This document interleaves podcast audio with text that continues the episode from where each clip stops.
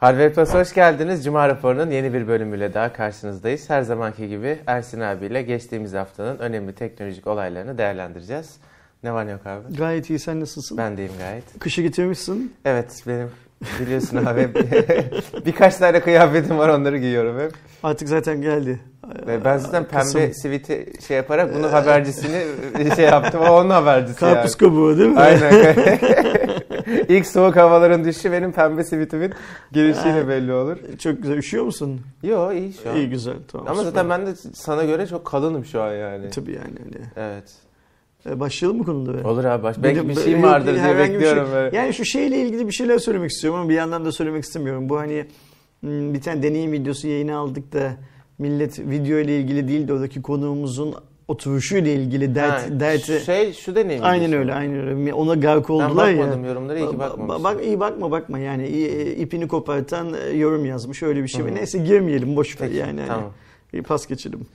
Başlıyorum. Arkadaşlar bu haftanın aslında ülkemiz adına en önemli olaylarından biri biliyorsunuz geçtiğimiz aylarda bir sosyal medya düzenlemesi yürürlüğe girmişti, yasalaşmıştı.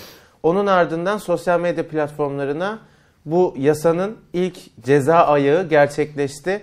Ulaştırma ve Altyapı Bakan Yardımcısı Sayın Ömer Fatih Sayan Twitter'dan böyle de bir ilginç ironik tarafı var gerçi olayın da Twitter'dan yaptığı açıklamada yasal sürenin sona ermesinin ardından temsilci bildiriminde bulunmayan başta Facebook, Instagram, Twitter, Periskop, YouTube ve TikTok olmak üzere sosyal ağ sağlayıcılarına onar milyon ceza kesildi diye e, açıklamasını yaptı. Şimdi 5 aşamalı bir önümüzde yol haritası var arkadaşlar. Sayın Fatih Bey, Ömer doğru söyledim değil mi? Ömer, Ömer Fatih, Fatih Bey. Hı hı. E, onunla alakalı da devam tweetlerinde belirtiyor bunların ne olduğunu. Diyor ki yükümlülüklerini yerine getirmeyen sosyal ağ sağlayıcıların 10 milyon lira idari para cezası uygulanacak. Bu zaten yapıldı.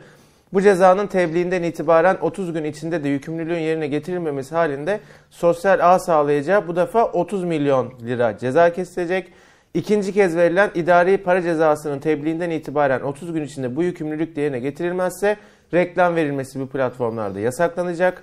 Reklam yasağı kararından itibaren 3 ay içerisinde yükümlülükler yerine getirilmezse internet trafik band genişliği ilgili sitelerde %50 daraltılacak.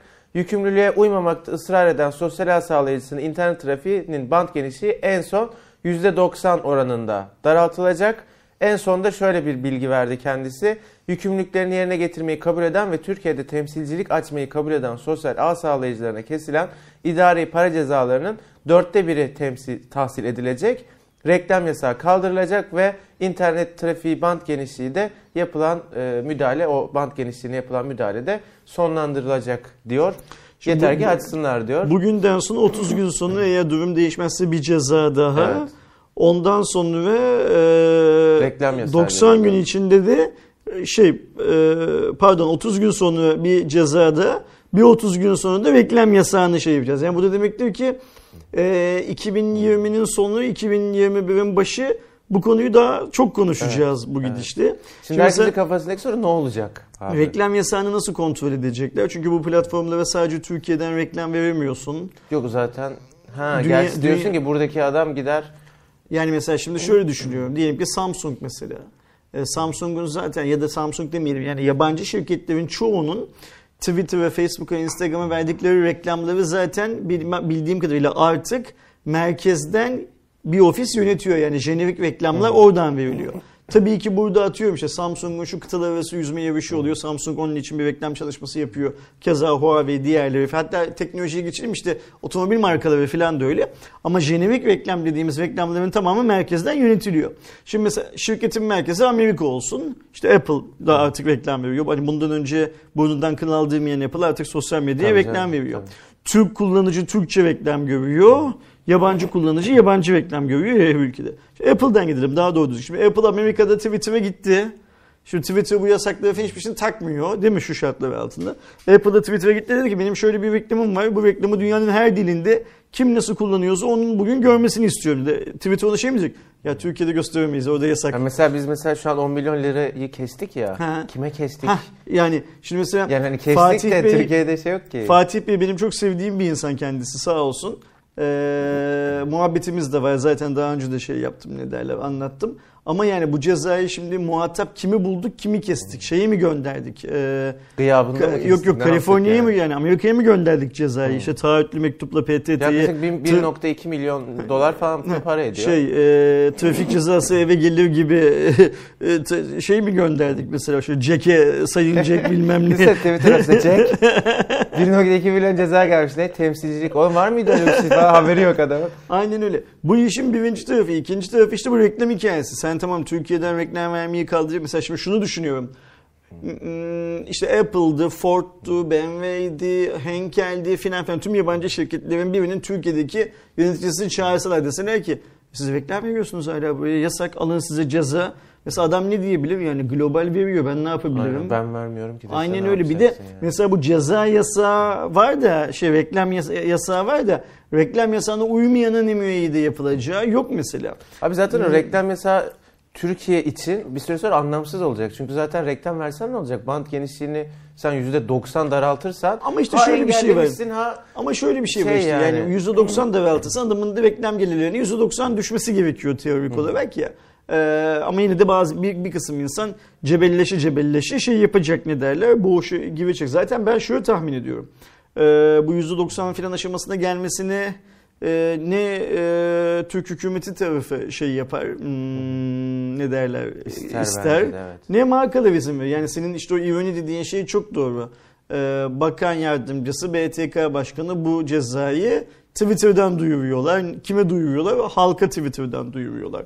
Ee, Sayın Cumhurbaşkanı bir süre önce işte benim Twitter'da şu kadar takipçim varla şey yaparken ne derler övünürken bir süre sonra aman boş verin dislike'ı basmayacaklardı. Ee, Niye bastılar? Like'a bassalardı diye. boş verin Twitter'ı, Twitter'ı falan durumuna geliyor. Yani hani şimdi mesela şunu merak ediyorum. Hadi %90'ı limitlensin Twitter'ın ya da diğer platformların her neyse. Abi yok. Ee, Sayın Cumhurbaşkanı da tweet ya. atarken bekleyecek mi mesela bilgisayarın başında? Yani bağlansın diye, Opa ba- bağlansın da tweet atabilsin diye mesela. Ya ya Hmm. günümüz şartlarında bana hiç yani bu en sonki senaryonun e, makul olabilmesi an, şey olmuyor, e, mantıklı gelmiyor kafama. Çünkü yani abi bak tekrar e, Sayın Bakan'ın ilk attığı tweetteki platformları okuyayım. Facebook, Instagram, Twitter, Periscope, YouTube, TikTok. Yani bugün hadi bizim işimiz bu. Biz zaten perişan oluyoruz. Onu geçtim. Reklam kısıtlamasında koskoca sektörler perişan oluyor. Onu da geçtim. Yani düz halkın elinden şunları almak bana çok şimdi burada böyle şöyle çok bir şey var. Şimdi sokar gibi bu geliyor. bir şimdi bu düzenleme yapılması gereken bir düzenleme. Bu konuda bir kere orta yol olalım. sanki bir tık Ha, bulunması ama lazım Şimdi yani. bizim hani Türk edebiyatında şeyimiz var deli dumrulumuz var ya işte geçenden bir kuruş geçmeyenden iki kuruş alıyor köprüden. Yani bu işlevi yaparken böyle biraz deli dumrul mantığıyla da yapmamak gerekiyor.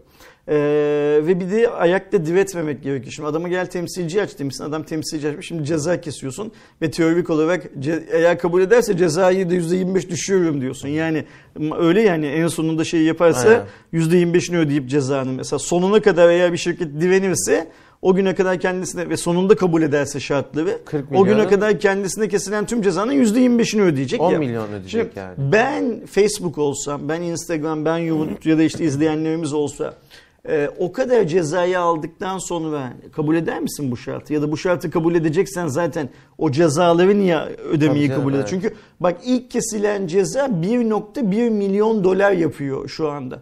Bu Amerika için bile Bu süper arada bir 40'ın para. %25 10 değil değil mi? 10. 10. 10 mu? Doğru hayret. hesapladın. Hayret. A- Şimdi- a- aklın şimdi tuttu bence. şey olacak. Bu parayı böyle bir ceza ödenmesini hiçbir yönetim kurulu başkanı hissedarlara anlatamaz. Ya şimdi düşünsene mesela Mark ya da Jack çıkacak kürsüye hissedarlar toplantısında biz diyecek yılda işte şu kadar milyon dolar kazandık filan filan ama Türkiye'de inatlaştığımız için 1 milyon dolar para kaybettik. Yani onlar da bu cezayı ödememenin yollarını arayacaklar bir Ama yandan. Twitter yo ben ödemiyorum da diyebilirdi. İşte o zaman da bu gelecek yaptırım sonrası kaybedeceği para daha büyük olur. Ha, o şey yüzden var yani. Tabii ki şuna katılıyorum. Devlet bunların ayağına gidip ya gelin bir anlaşalım falan demeyecek. Böyle bir söylemim yok. Bunları bir şekilde kendi ayağına getirecek ve anlaşacaklar da bu anlaşmayı böyle bu kadar ben yaptım ben ettim filan mantığıyla yani Karşılıklı bir tık da yani. Yani hani şöyle bir hikaye var Kerem şimdi e, işte 10 milyon lira ceza kestik diyorsun. Alamayacaksın bu parayı büyük bir ihtimalle. Yani şöyle alamayacaksın bu parayı. Şimdi iş adamı değil gibi düşünüyorum. Hem senin istediğin şartları kabul edecek Hem cezanı ödeyecek. Ee, zaten kabul edecekse ceza ödemek için şimdiye kadar kabul ederdi. Kabul etmediği için ceza kesiyorsun. Sonra kabul etmesini bekliyorsun şartlı ve kabul edersen de cezanın %25'ini ödersin diyorsun. Yani e, müzakere diye bir şey var dünyada. Mesela Türk adaletine ve uzlaşmacı diye bir kavram oluştu. Yani adam diyecek ki en sonunda ya tamam işte biz bu ofisi falan açalım yetkilimiz olsun da şu cezaları silin diyecek. Mesela sen orada o cezaları silip silmemek konusunda ayak diretebilecek misin?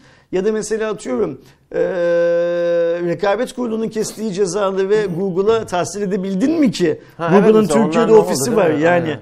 Hmm, veri ihlalleri konusunda KVKK'nın kestiği yabancı şirketleri cezaları tahsil edebildin mi ki? Evet. Topa böyle giriyorsun. Yani strateji yani stratejide bir şey var. Hmm, iyi çalışılmamışlık var. Yani e, tam işte o deli dumrula benzettiğim Abi zaten bile 3 günde çıktı bu yasa yani bir anda böyle. Tam deli dumbul dediğim hikaye de böyle yani. Sakın arkadaşlar şunu anlamasınlar. Ben işte BTK Başkanı ya da Bakan Yardımcısı Fatih Bey gitsin Amerika'ya Jack'le görüşsün ikna etsin falan bu dertte değilim. Zaten inanın bana Jack'e gelinceye kadar Twitter'ın bu işle ilgili en az 15 tane C-level en tepe yöneticisi vardır bu işle ilgilenen.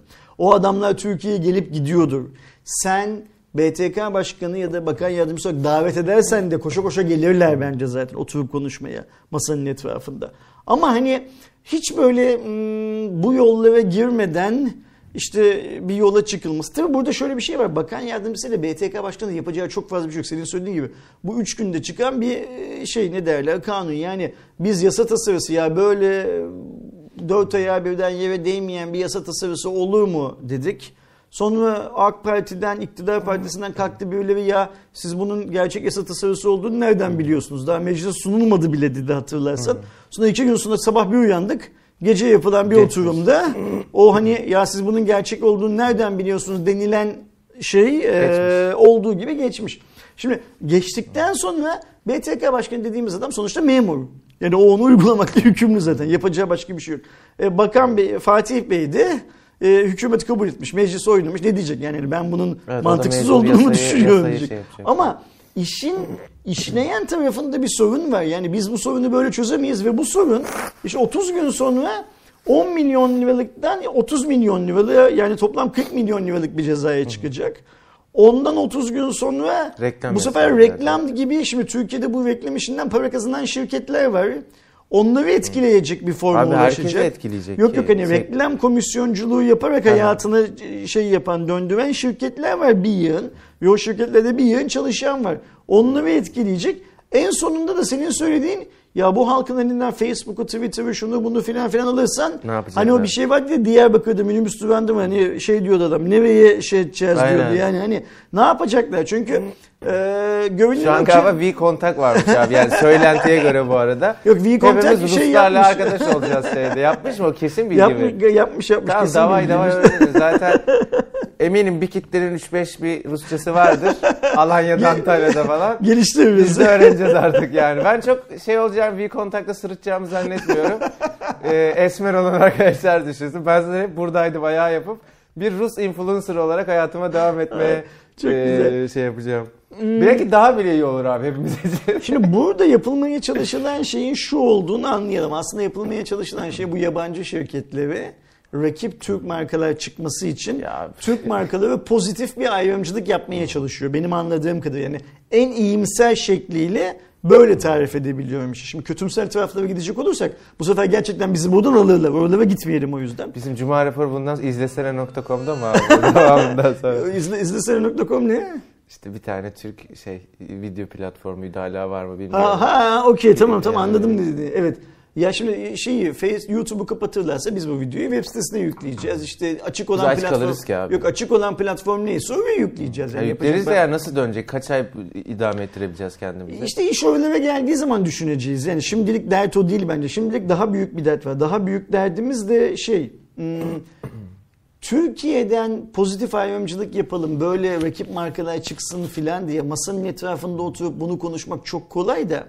Şimdi sen Türkiye'de bir tane mark çıkartamadın. Bir tane Jack çıkartamadın. Bill Gates gibi bir adamı Amerika 40 yıl önce çıkartmış. Sen çıkartamadın. Steve Jobs'u çıkartamadın. konular Bilmem ne filan filan. ya. Yani hani e, bugün Türkiye'deki en başarılı şey bana soracak olursan Nevzat'ın sattığı yemek sepeti. Sistem olarak en başarılı. Onun da yurt dışındaki şeylerini baktığın zaman faaliyetlerini çuvalladığı bazı ülkeler var. Bazı ülkeler hiç uymuyor mesela yemek dışarıdan yemek siparişi eve vermek bilmem ne ya da iklimsel şartlar filan yüzünden. Ha ama başarılı mı? Çok iyi bir fiyata sattı adam şey anladım. İşte getiri de bence Diye, tek di, yani. di, diğeri ne? Şu oyun şirketi e, hani Ee, Gram Games miydi? Peak Games Peak miydi? Games bir şeyler ürettiler. Yani yapabildiğin tek şey Türkiye'de bence başarılı olarak Peak Games mesela. Çünkü Peak Games gerçekten bir yemek sepeti bir fikir üzerine devam eden bir çalışma. Peak Games'te ise çok fazla bir el emeği var, işçilik var, uğraş var falan. Karşılığını aldı. Ne oldu? Yabancı geldi bastı parayı satın aldı. Senin Türkiye'de Jack üretemediğin gibi, Bill Gates üretemediğin gibi, Steve Jobs çıkartamadığın gibi bu e, yemeksepeti.com'u ya da Gram Games'i ya da diğer oyun şirketini falan satın alacak sermaye de çıkartamıyorsun. Yani mesela bir Türk şirket şunu yapamıyor. Ya yemek sepetini niye Amerikalı bir fon alıyor? Biz alalım diyemiyor. Ya da işte Peak Games'i biz alalım diyemiyor. Niye? O kadar bir paran yok. Şimdi bu durumdayken birinci ligdeki takımların futbolcularının senin ülkene turizm için bile gelmesini engellemek senin turizm sektörüne zarar veriyor en başta. Bunu anlamak lazım. Yani sen birincilikte değilsin zaten. Birincilikte hiçbir şey yapamadın da en iyi çıkarttığın şeyi söylüyorsun. Peak Game'i çıkarttın, şeyi çıkarttın, yemek sepetini Ya çıkarttın. ben sana bunların sebebinin birazcık da hani biz bir şey çıkartalımdan ziyade biraz daha kontrol mekanizmasının daha elde tutulmak İşte ben, ben o taraflara çok ya. girmemeye çalışıyorum. Yani niye Orada böyle yapılıyordu? şey o yani. Yerli şimdi yerli üretim diye şu Türk Telekom'un çıkarttığı neydi geçenlerde Sosyal medya sosyal değil mi? medya. Bak unuttuk bile adını. iki ay bir ayda adını bile unuttuk. Şu onu çıkartırsan sen e, olmuyor bu hikaye. Ya da mesela Türksel bir tane çıkar. E, Çıkar Türksel bir tane bu şey var Neydi ya. ya hakikaten adı? Yay. Ya- Ha yay. Yay ha. Yay. Bu şey gibi hatırlıyor musun? Şu e, film şirketinin e, Mars'ı alan hani Koreli şirketin Türkiye'deki avukatı mı yöneticisi mi ne? Bu daha önce LG Türkiye'nin avukatıydı o hanımefendi. LG'nin beni mahkemeye verdiği süreci Aha. yöneten hanımefendi. Cengiz Semercioğlu ile bir röportaj yaptı da röportaj dedi ya ya biz gerekirse yeni Cem Yılmazlar çıkartırız dedi ya. Hadi çıkart lan yani hani böyle kolay çıkartılabilen bir şey mi? Sanki fabrikadan Hayır çıkıyor. yani sen bugüne zaten. kadar ne çıkarttın onu sormak lazım. Yani şimdi sen avukat olarak, yönetici olarak, kadın olarak, insan olarak ne çıkarttın ki ortaya? Bir de kalkıp yeni Cem Yılmaz, Cem Yılmaz onlar taş geçti affedersin. Şeyde Twitter'da. E çok haklı çünkü Ama adam haklı, yani evet, şey anlamında. Şimdi e, bu hikaye de ona benziyor. Yani Twitter çıkarmaya, Facebook çıkarmaya, YouTube çıkarmaya masa etrafında oturuyor birileri. Sen, ben, o, şu, bu filan. Yaparız filan deyip kalkıyorlar da. Kesin bunu- herkes birbirini gazlıyor. bunu bu yapacak ortamda. adam nerede? Bunu destekleyecek sermaye nerede? Filan filan. Bunların hiçbirisi yok. Bak otomobil hikayesi bile e, Sayın Cumhurbaşkanı Recep Tayyip Erdoğan kendini ortaya koyduğu için o şirketleri bir araya getirdi. Yani Vestel'i, Turkcell'i bilmem neyi filan filan filan. Normal şartlar altında e, AK Parti iktidarının yarısından çoğunda Recep Tayyip Erdoğan yerli otomobil yerli otomobil dedi. Türkiye'de herhangi bir şirketin yerli otomobil yapmasını sağlayabildi mi? Sağlayamadı. Yani hani takkiyi şöyle bazen kafadan çıkartıp ha, ne zaman yaptı? Sen gel sen gel sen gel sen gel dedi. Oturttu masanın etrafına. Kendi de geçti masanın üstüne. Yapacaksınız lan bu arabayı dedi. Bak araba takır takır yapılıyor. Evet. Şimdi aynı şeyi eğer Sayın Recep Tayyip Erdoğan Facebook, Twitter bilmem ne falan için yaparsa bunlar yapılabilir. Ha orada iki seçenek Ama var. başarılı olunur mu? Dur iki seçenek var. Senin benim halkın beğenisine sunarlarsa eğer, istiyorsan git Twitter ve Facebook'u bilmem neyi kullan, istiyorsun öbürünü kullan derlerse bu dünya şartlarında adil bir mücadele olur. Ha ama Şimdi böyle var, WhatsApp var. Hangimiz Bip kullanıyor? Böyle ya ben işte şeyi hata anlattım. Ha, bir daha anlatayım. yöneticisi. Yani ben Turkcell'de yeni göreve başlayan bir yöneticiyle gittim Turkcell'in küçük yıldaki binasında çok ciddi bir toplantı yaptık ve BIP üzerinde konuştuk. Bana dedi ki telefonunda BIP yüklü mü dedi. Ben de BIP'e çok önem verdiğini bildiğim için o zaman da onun ekibindeki insanlar bana şey yaptıkları için ne derler e, söyledikleri için toplantıya gitmeden bir saat önce telefonuma BIP yükledim. Yüklü olmasa da mı dedim çıkarttım öyle gösterdim. Süper dedi bundan sonra BIP'ten dedi şey yapalım e, iletişim kuralım. Biz şirket içinde zaten hepimiz de BIP'ten iletişim kuruyoruz dedi. Benden bir veri istemişti, bir bilgi istemişti. Mesela diyelim ki bir videomuzun linkini, bir haberin linkini istemişti. O toplantıdan çıktım, aşağıya indim, arabaya bindim, arabadan Hemen bizim işte o kaynağı bulduğum veriyi kendisine BİP'ten gönderdim. Toplantıdan çıkalı olsun olsun en fazla 10 dakika 15 dakika.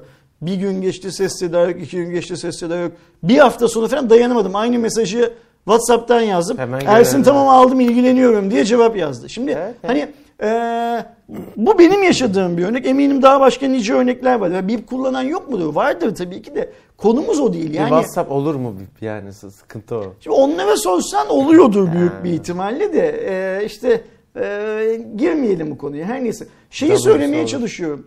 E, ilk yani demek istediğim şey şu. Sen ilk önce gel mesela bak Yani'nin bazı fonksiyonları çalışmıyordu ilk açıldığı zaman. Mesela web sitesinden giriş yapamıyorsun. Sadece cep telefonu, web sitesi yok, browser yok, günah. Sonradan Sonradan açıldı falan. Her neyse. Sen ilk önce bu platformlarla yarışacak kalitede ve üst seviye teknolojiye sahip kendi hizmetlerini koy. Bunların rekabet etmesini sağla. Ee, bunu bir ülke politikası olarak Kore'dekilerin yaptığı gibi, Çin'dekilerin yaptığı gibi. Mesela WeChat'i niye konuşmuyor Çin'de hiç kimse? Niye? Çünkü WeChat bütün ihtiyacı karşılıyor. Onun WeChat muadili bir şeyler yap. Kullanana bak şimdi bugün şöyle bir şey var. İnsanlar bir şekilde kullandıkları her şeyden fayda elde etmek istiyor. Bu fayda bazen para, bazen statü, bazen sırf bir Kolaylık ikon, yani. kolaylık filan. filan. Hiçbir fayda sunmadan fayda sunulan bir şeyi insanların kullanmaya bırakıp gelip senin fayda sunmayan şeyinin kullanılmasını bekleyemezsin. Evet. Artık böyle bir dünya kalmadı. Türkiye'de değil. Dünyanın hiçbir yerinde. Zimbabwe'de de yok. Hiç insanın yaşamadığı bilmem ne adalarında da yok böyle bir felsefe. O yüzden sen ilk önce Türkiye'de üret bunları. Bir bak bakalım ne üretebiliyorsun. Bak mesela şimdi arabada da öyleyiz. Türkiye'de üreteceğiz, üretiyoruz ya. Bir çıksın ortaya.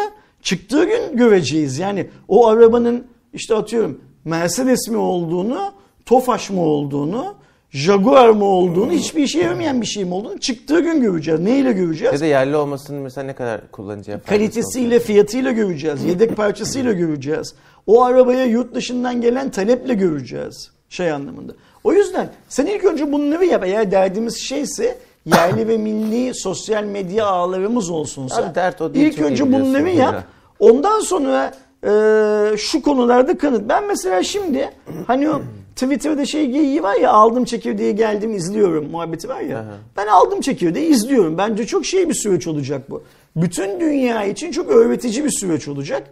İnşallah bütün dünya kendi payına düşeni öğrenerek çıkar bu süreçten. Yani bence biri geri adım atacak, atmak zorunda ama hangi taraf ilk geri adım atar? Onu zaman gösterecek zaten. Ben sana bir şey bir söyleyeyim mi? 6-7 aylık bir süreç var önümüzde. Ben, ben sana bir şey söyleyeyim. Bu adamlar e, kendilerine bu kadar güvenmeseler ilk süreci boş geçmezlerdi. Vallahi abi ben yani e, her insan yanılabilir diyorum. Bazen fazla bazen de fazla güvene sahip olduğumuzu düşünüyorum. Yani tabii ki olsun. Bu adamlardan kastım sosyal medya şirketleri. Ha, okey tamam. Ben tam tersini söylüyorsun dedim. Devam ediyorum. Arkadaşlar HTC Türkiye'ye geri dönüyor. Aman yavaş dönsün. Ee, bir tane Instagram hesapları var. Ee, o Instagram hesaplarında bir tane video paylaştılar. Geliyor falan diye böyle bir ne olduğu tam belli olmayan bir akıllı telefonun böyle bir GIF videosuyla. Cihazın daha ne olduğunu bilmiyoruz. Ne zaman Türkiye'de satışa çıkacağını bilmiyoruz. Vesaire vesaire ama resmi Instagram hesabından böyle bir paylaşım yapıldı. Orada görünen cihazın tasarımına göre bizim iki tane tahminimiz var. Bunlardan bir tanesi U25G, bir tanesi de Desire 20 Pro. Hangisi bilmiyoruz. Bir tanesi 640 dolar, e, bir tanesi de 300 dolarlık e, telefonlar. Nispeten orta orta üst düzey. Yani Desire 20 Pro daha uygun fiyatlı. Snapdragon 665 gibi daha giriş segmentine yakın bir akıllı telefonken e, U25G 765'li bizim bugün amiral gemisinden bir önceki seviye kabul ettiğimiz ve genellikle Türkiye'de işte böyle 6000 lira bandını e, temsil eden bir akıllı telefon. Tabi konumuz HTC olunca bu atıyorum 6000 bandındaki cihazlar rakipsi olur 8000 yani bu daha önceki HTC şeylerinden biliyoruz. Pahalı bir marka HTC Android'de. Ama ya HTC ben özledim. Yani en azından bir gelsin görelim. Ben bununla ilgili yorum yapmak istemiyorum gerçekten. Yani bu çünkü şey bir şey. Ee, yani HTC geri dönüyor diye bir şey olmaz. HTC gitmemişti. Burada Ama yani cihazı yoktu abi. HTC'nin o işte şeyi yok yok şeyi söylüyorum. O paylaşımı söylüyorum. Yani hani sen buradasın zaten. Nereye geriye dönüyorsun? Sen geriye döndüm demen lazım. Şöyle diyemiyorsun. Modelin ne olduğunu fotoğrafını bile gösteremiyorsun. Ee, ne zaman belli değil. Hiçbir bilgi yok. Bir tane sosyal medya paylaşımı Bir yapıyorsun. Ayrıca o paylaşımı da tek bir sosyal medya platformunda yapıyorsun. Diğerlerinde onu da yapmıyorsun şey olur. Şimdi ben bu konuyla ilgili HTC Türkiye'nin Türkiye Ülke Müdürü'ne mesela mail attım. Cevap alamadım kendisinden. Bence o da bilmiyor ne olduğunu. Bilse evvel yazardı diye tahmin ediyorum. Ayrıca şöyle şeyler konuşuluyor sektörde. Yanlış olduğunu umuyorum bunların. Doğru olmadığını umuyorum. Şimdi HTC deniliyor ki HTC'nin Türkiye'deki cep telefonu pazarından çıktıktan sonra biliyorsun distribütörü falan yok. Bir de HTC'nin son zamanlarda Türkiye'deki en büyük sıkıntılarından birisi hala 5 yıllık garanti kapsamında olan cihazlardı. Yani o süreyi bitirdikten sonra tekrar pazara girmek çok büyük bir karar. daha uzatacaksın Çünkü çünkü. Tayvan'dakiler niye Türkiye'de biz 5 yıl boyunca hizmet vermek zorundayız filan diye laflar ediyorlardı ve Türkiye'deki garantiyi ücretlerini ödememek filan istiyorlardı.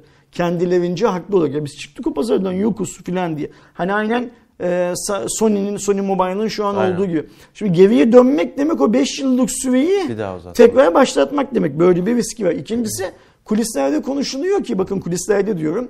HTC'nin distribütörü bizim çok yakından tanıdığımız bir şirket olacakmış. Şu anda Çinli bir şirketin Türkiye'de neredeyse o şirketle birlikte adı anılan bir distribütöründen bahsediliyor.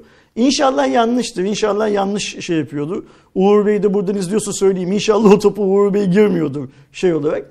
Ve şöyle bir senaryo varmış. Çinli markaya diyeceklermiş ki ya biz artık sana mecbur değiliz. Bizim elimizde başka markalarımız da var. Biz gerekiyorsa bununla da yola devam ederiz. Ulan bu edemedi yola zaten daha önce devam.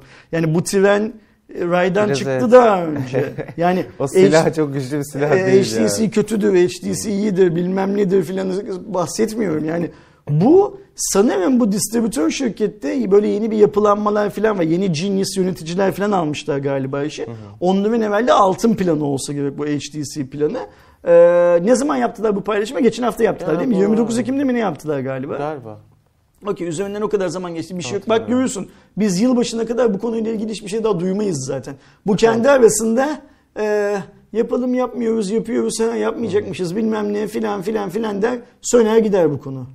Tekrar konuşuruz arkadaşlar yeni bir gelişme olursa Cuma raporunda. Bu hafta Oppo yeni A serisi cihazı olan A73'ü e, satışa çıkardı ülkemizde. Cihaz bizde de var. Hatta bir kutu açılışını iki gün olması lazım önce yaptı Aydoğan.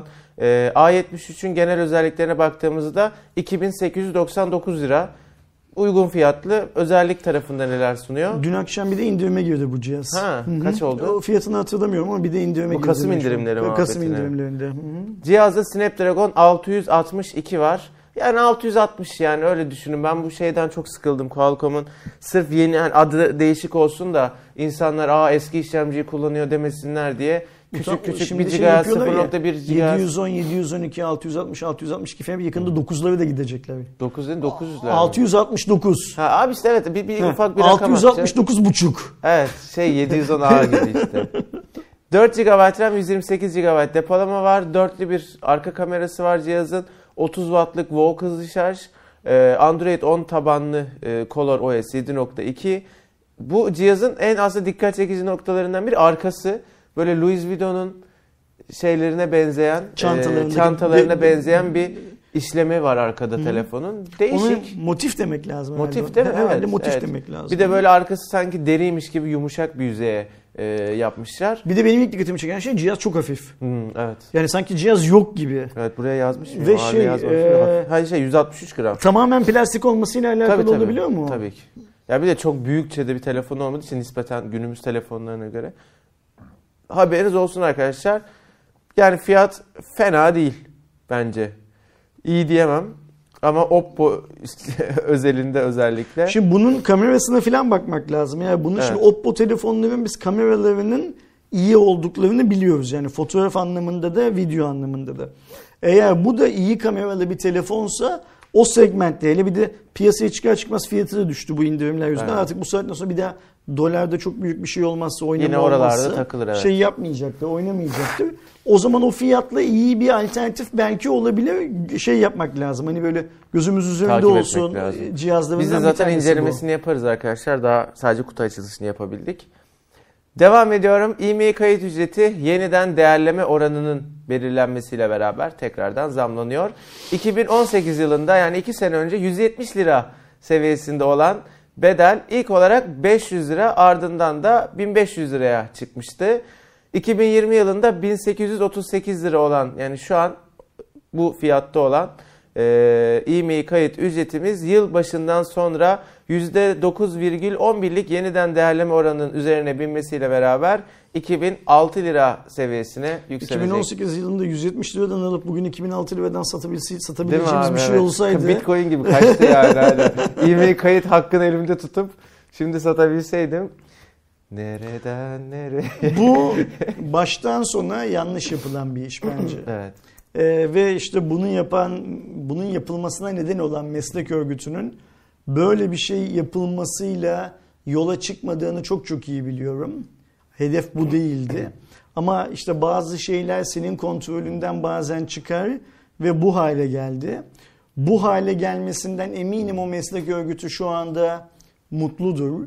Ee, fakat bu hiç kimsenin faydasına olan bir Evet. sistem değil.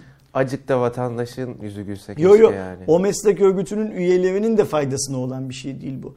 Bunun acısı e, çıkacak zamanla. Yani biz hani şimdi nasıl deprem vergileri nerede diye konuşuyoruz ya. İşte bir süre sonra da bu e-mail kayıt paraları nerede filan diye konuşmaya başlıyoruz.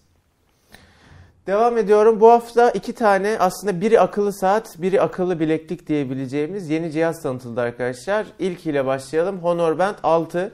Ee, biliyorsunuz Band serisi aynı Mi Band serisi gibi her sene belli aralıklarda yenileniyor. Honor Band 6'nın en büyük aslında değişimi tasarımı çünkü ekran olarak baktığınızda neredeyse tam ekran bir tasarım var. Öyle bizim bugüne kadar alıştığımız gibi kalın çerçeveli bir tasarım yok. En büyük değişikliği orada. Ee, onunla beraber aslında hemen hemen gördüğümüz özellikler bir önceki modellere benzerlik taşıyor. 1.47 inç boyutunda renkli bir AMOLED ekranımız var. Kandaki oksijen oranını yani SPO2 oranını ölçebiliyoruz. Uyku takibi yapabiliyor Huawei'nin Truesin 4.0 teknolojisiyle beraber. Ee, kalp atışınızı ölçebiliyor. Spor tarafında 10 farklı aktivite desteği var. 5 dakikalık şarj ile 2 gün Cihaz tam şarj olduğunda ise 14 güne kadar bir pil ömrü vaat etmişler. Bir bileklik için iyi, gayet iyi. Fena değil. 4 Kasım'da ön sipariş süreci başlayacak Honor Band 6'nın standart versiyonu 37 dolar. NFC etiketine sahip olan modeli ise 43 dolar olarak açıklandı. Bilgin var mı? Türkiye'ye gelecek mi bunlar? Abi bilmiyorum ama kesin gelir. Yani Ali ile konuşmadık. Okey. Ama yani Honor en azından mesela şimdi onların GT2 Pro'su şeyi eee, ya işte anladınız. Onların GT2 Honor Pro işte artık bilmiyorum tam adını. Gerçi bir tık daha farklı da Ay. o şeye gelecek. Türkiye'ye gelecek. Onun bülteni falan da geldi. Bu da gelir. Ama sen şimdi bir tık farklı diyorsun ama yurt dışında baktığım kadarıyla Honor bu sefer kendi ürününü Huawei'nin ürününden tamamen farklı bir ürünmüş gibi Huawei'de zaten anlatmaya. şu an şey yok. Şeyi mi diyorsun abi? Mi diyorsun? GT2 Ha. Pro'dan bahsediyorum. Evet evet yok o zaten şey bir tık daha böyle outdoor falan o, o farklı. Ben sadece isim çok Aynen öyle, tutamıyorum aynen öyle. kafamda yani. Yani bunun aslında teorik olarak biz bu benim kolumdaki GT2 Pro yok, çok versiyonunu başka, evet. benze beklerdik. Huawei bu sefer gerçekten Çıkar ha? etme. Bak çıkar da kesin. ha zaman içinde geliyor Çıkar, diyorsun. Okey tamam. Şimdi nasıl şey var Magic Watch 2 var, Sonradan. GT2 var. Onun da Honor tarafı bence çıkar bilmiyorum. Ali izliyorsa bir şey söylesin. Ama bizim Türkiye'ye gelecek dediğimiz Honor'un akıllı saati bundan bayağı farklı. ya. O başka bir kategoride artık daha çok Şimdi- outdoor falan. Honor'ın yeni bir ürünü Türkiye'de piyasaya çıkarması beni ilk başlarda çok heyecanlandırıyordu hatırlarsan Honor piyasaya ilk girdiğinde. Şimdi mesela eskiden olduğu kadar heyecanlandırmıyor. Niye abi? Bilmiyorum yani hani böyle çok birebir aynı ürünleri görmeye başladık büyük bir ihtimalle Huawei ile. O yüzden öyle oldu. Bir de bu çip mip hikayesi yüzünden Honor'ın eli kodu bağlandı. Evet. Bak telefon falan çıkartamıyor zaten artık. Belki de o yüzden oldu. Ama Mesela şimdi geleceğin markanın, şimdi geçeceğimiz markanın her şeyi ise beni heyecanlandırıyor. Geçsene ona. Arkadaşlar bu hafta bir de Realme tarafında akıllı saat duyuruldu. Watch S. Bu bir bileklik değil. Aynı bizim işte Huawei tarafında, Samsung tarafında gördüğümüz yuvarlak saat gerçekten klasik saat görünümünde olan bir akıllı saat. Özelliklerine baktığımız zaman siyah, mavi, kahverengi ve yeşil renkli silikonlarıyla özelleştirilebiliyor. 47 milimlik dairesel bir tasarımı var. Dediğim gibi Watch e, GT2, GT2 Pro'ya benziyor dışarıdan. 1.3 inç boyutunda 360 x 360 piksel çözünürlüğünde IPS ekranda geliyor. Corning Gorilla Glass koruması, IP68 suya ve toza dayanıklılığı var. Kalp atışı, kandaki oksijen miktarı, uyku takibi, bildirim kontrolü, müzik kamera kontrolü gibi bizim bugün aslında Android tarafındaki pek çok akıllı saatte gördüğümüz özellikleri barındırıyor. 390 mAh değerinde bir bataryası var ve 15 gün aktif kullanım süresi vaat ediyor ki o süreye ulaşabilen şu anda tek marka Huawei'ydi akıllı saat tarafında. İlk etapta Pakistan'da satışa sunacaklarmış. Niye Pakistan bilmiyorum. Hindis- Ee, Hindistan'da değil Pakistan yani. Evet 14 Kasım'da 80 euro. Ucuz. Hindi- Hindistan için Pakistan için pahalı bir para olsa gerek diye tahmin ediyorum. Öyle bilmiyorum ben de çok yani hani Pakistan ekonomisinin çok çok iyi durumda Ama olduğunu Avrupa sanmıyorum. için ucuz 80 Avrupa için euro. çok ucuz. Avrupa için çok ucuz haklısın yani. 80 euro hiçbir şey değil. ama Avrupa 80 için. euro 10'la çarpsa ne kolay hesaplanıyor değil mi Ersin abi artık? Şey 800 işte, lira. e, euro, kurun yükselmesinin böyle bir güzel yanı da var Kerem. Hemen Ben hesap, hesaplayamıyordum e, 9 hiç hesap makinesine falan ihtiyaç duymuyorsun artık. Teşekkür ederim. Be- bence bundan sonra 10-20 diye açsın. O, ha, direkt 20 mi çeksin? Yani hesaplaması hep kolay olsun böylece. Şimdi sıfır atamıyor muyuz? O ne oldu ya? Bence tam Tekrar zamanı. 1 lira 1 euro yapamıyor Bence muyuz? tam zamanı. Buradan tam zamanı. yetkililere sesleniyoruz. bir gün bir bakacaksınız bir cuma raporu yok. Devam ediyorum. BTK ikinci çeyreğe ait verileri açıkladı. Şimdi bunu telefonu elime alıp şey yapacağım çünkü çok fazla şey var. e, veri var. Söz konusu dönemde gerçekleşen mobil trafik süresi bir önceki çeyreğe nazaran %7'lik bir artış göstererek 72.7 milyar dakikaya ulaşmış. Sabit internet tarafında %4.6 oranında azalma var. Sabit internetteki trafik süresi 1.5 milyar dakika olarak ölçülmüş. Bu veriler ışığında internet trafiğinin %94'ünü mobil trafik oluşturuyormuş. Ya %94 Burada bir hata mı var acaba ya? Bence de hata var. Yani Burada şimdi bir şöyle bir şey var. var yani. İkinci çeyrek dediğimiz şey Nisan, Mayıs, Haziran. Biz Nisan, Mayıs, Haziran'ın büyük bir kısmını Herkes telefonla mı yok, e- yani? evde oturarak geçirdik Abi öyle zaten. olmasa bile %94 Evde olamaz. oturduğumuz zaman da herkesin aslında mobili değil e, yerleşik laptopu var, interneti var, kullanmış var. olması gerekiyor. Nitekim biz bunu Turkcell'in ve Türk Telekom'un e, şeylerinden, bilançolarından çok net görüyoruz. Mesela Turkcell'in ikinci çeyrek bilançosu karlılığın azaldığı bir dönem oldu. Türk Telekom'un ikinci çeyrek bilançosuysa bu anlamda karlılığın yükseldiği bir dönem oldu. Niye? İnsanlar evde otururken daha çok ev telefonu kullandılar.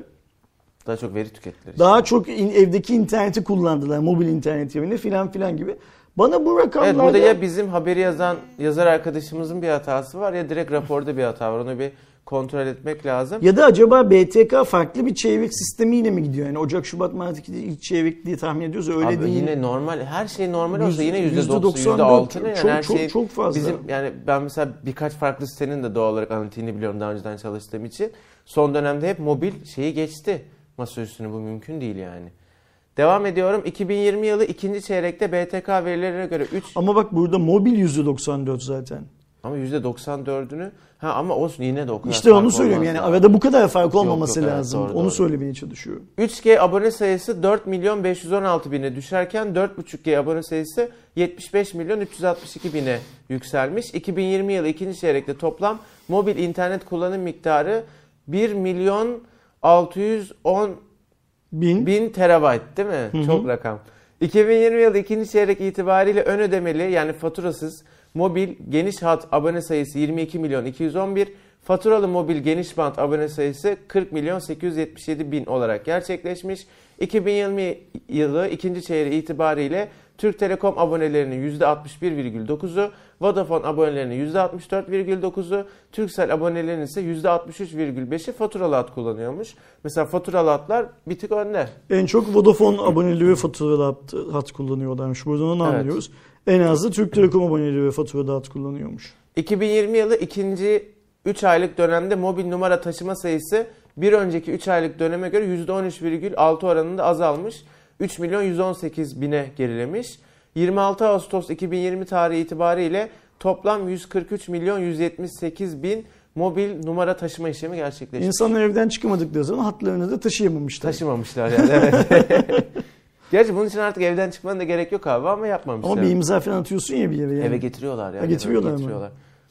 2020 yılı ikinci 3 aylık dönemi itibariyle abone sayısına göre Turkcell'in %40,9, Vodafone'un %31,2, Türk Telekom'un ise %27,9'luk paya sahip olduğu görülüyormuş. Ben mesela Türk Telekom'un 3. olmasını beklemezdim. Türk Telekom zaten yanlış hatırlamıyorsam bir dönemler ikinciydi galiba. Sonradan Vodafone onu Geçmiş. ikincilikten şey yaptı. e, Gelir etti. tarafında ise arkadaşlar pazar payları incelendiğinde Turkcell'in pazar payının %42, Vodafone'un pazar payının %34.3, Türk Telekom'un pazar payının ise %23,7 seviyelerinde olduğu görülüyor. 2027 ikinci çeyreğe gelire göre pazar payları bir önceki dönemiyle kıyaslandığında Vodafone'un pazar payı no- 0.8 puan, Turkcell'in pazar payı 0.3 puan azalmış, Türk Telekom'un pazar payı 1.1 puan artmış. Ee, abone başına aylık gelirde Turkcell 42,30 lira, Vodafone 37,80 lira, Türk Telekom ise 34,40 lira kazanıyormuş ortalama. En çok Sen. Vodafone abonesisin. Evet. Ee, 37.80 liradan daha fazla ödüyorsun değil mi? bir tık daha Okey ben de iki abonesiyim. Ben de ödüyorum. 43.30'dan daha fazla ödüyorum. Ee, bu şeyler e, ortalama tabii tüm Türkiye'nin ortalama rakamları bir şey olarak. Ee, değişik rakamlar yani hani Evet. e, bilemiyorum nasıl Benim şaşırdığım ilk madde nasıl %94'ü mobil oluyor. Bir de Türk Telekom'un pazar payında 3. olması mobil tarafta. Ben şeye şaşırdım. Şaşırdım. Daha önceki raporlardan hatırlamıyorum. Vodafone'un e, karlılık oranı ne? Şimdi Vodafone Türkiye'de borsaya açık bir şirket olmadığı için herhangi bir veri şey yapmıyor. Paylaşmıyor. Paylaşmıyor. Paylaşmak zorunda da değil zaten. O rakamı acaba BTK nereden çıkartıyor? Yani Vodafone'un ödediği vergiden filan filan mı yola çıkarak şey yapıyor? Ya da Vodafone Bilmiyorum. rakam açıklamasa bile BTK'ya böyle bir bilgi sunmak zorunda ve sunuyor mu? Evet, Onu talep bilmiyorum. ediyordur belki BTK Bilmiyorum. ama bilmiyorum. Ama takip edilmesi gereken rakamlar. Bunlar yani her çeyrekte Evet veri yani Ee, Şimdi aynen güzel veriler. Neyin ne olduğunu anlamak açısından takip edilmesi gereken veriler. Doğuş kaç dakika olduk? Dur. Ha, tam tahmin edemeyeceğim. Videonun başında aslında pas geçtiğimiz bir şey var. Ne var abi? Ha, Amerika evet, seçimleri. unuttum. Şey bir de AMD işlemcileri de unuttuk. AMD işlemci AMD'nin yeni seviye işlemci 5000 5000 ailesi arkadaşlar. Bugün itibariyle aslında teknik olarak satışa sunuldu. Ama şu an bakarsanız belki göremeyebilirsiniz. Kontrol edin. 5 tane işlemci var değil mi? 5000 Bildiğim serisinde abi. hı Ee, işte tepeden aşağı daha uygun fiyatlı modellere kadar yavaş yavaş internet sitelerine falan düşüyor. Büyük ihtimalle çok böyle rahat bir stok durumu olmayacak.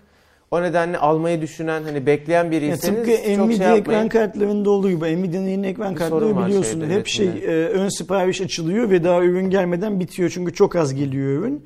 AMD'de sanırım ilk başlarda talebe şey yapamayacak, yetişemeyecek gibi görünüyor. Ne zaman yetişirler belli değil.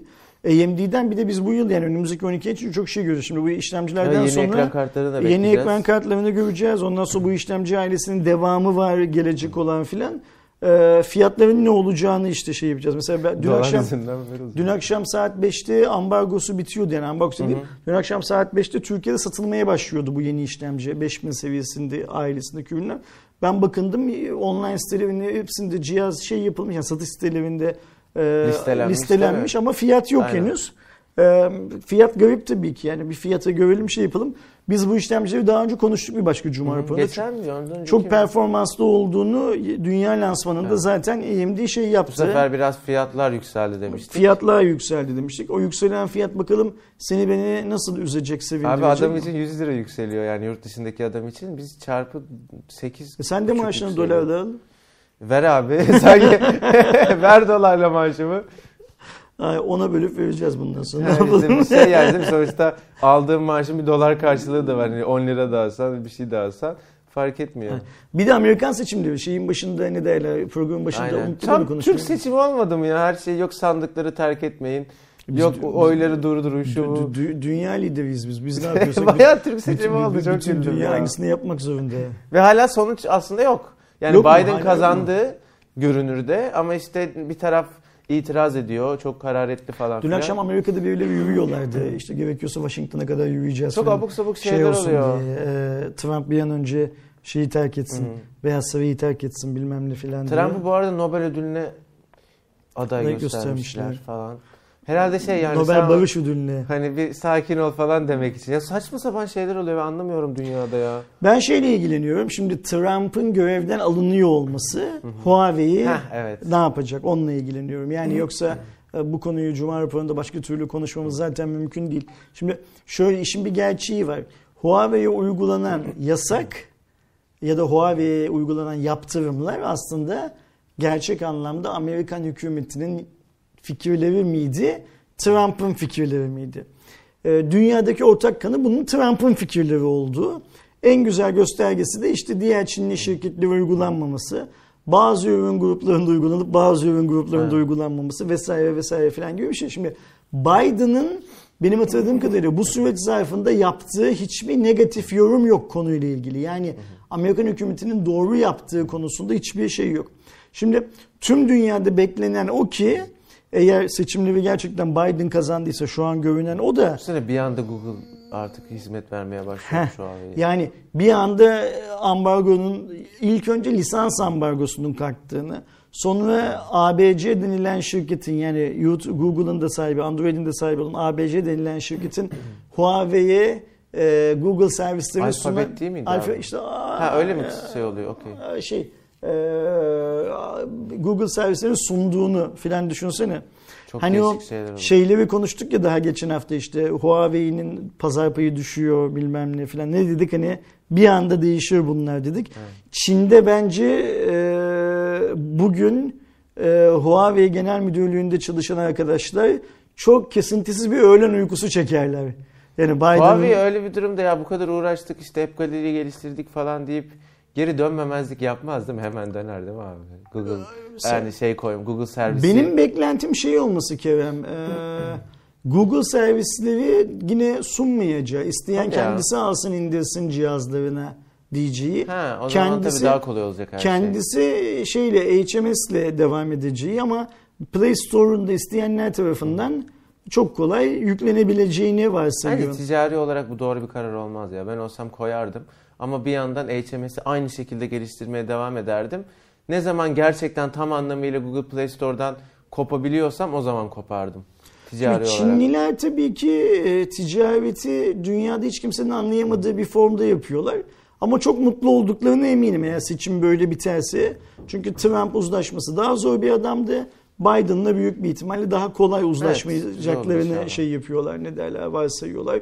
Ben bu seçim eğer böyle şey olursa tamamlanırsa yani Biden Amerika Birleşik Devletleri Başkanı olursa eee hayatımıza ansızın giren bu Huawei'de Google var mı yok mu filan hikayesinin ansızın yine çıkacağını İnşallah. ve şu an ambargo altındaki cihazlara da hemen istenildiği anda e, Play Store'ların yüklenebileceğini bir günde hani Master'ın şarkısı tabii, var şeyle ya, ya. öyle bir değişir dünya filan yani Aynen, öyle, aynen, çok aynen. hızlı her şeyin değişeceğini düşünüyorum Ee, ve e, rekabetin tekrar eski formuna dönebilmesi açısından da bunun çok faydalı olacağına inanıyorum. Yani bizim sektörümüzdeki rekabetin.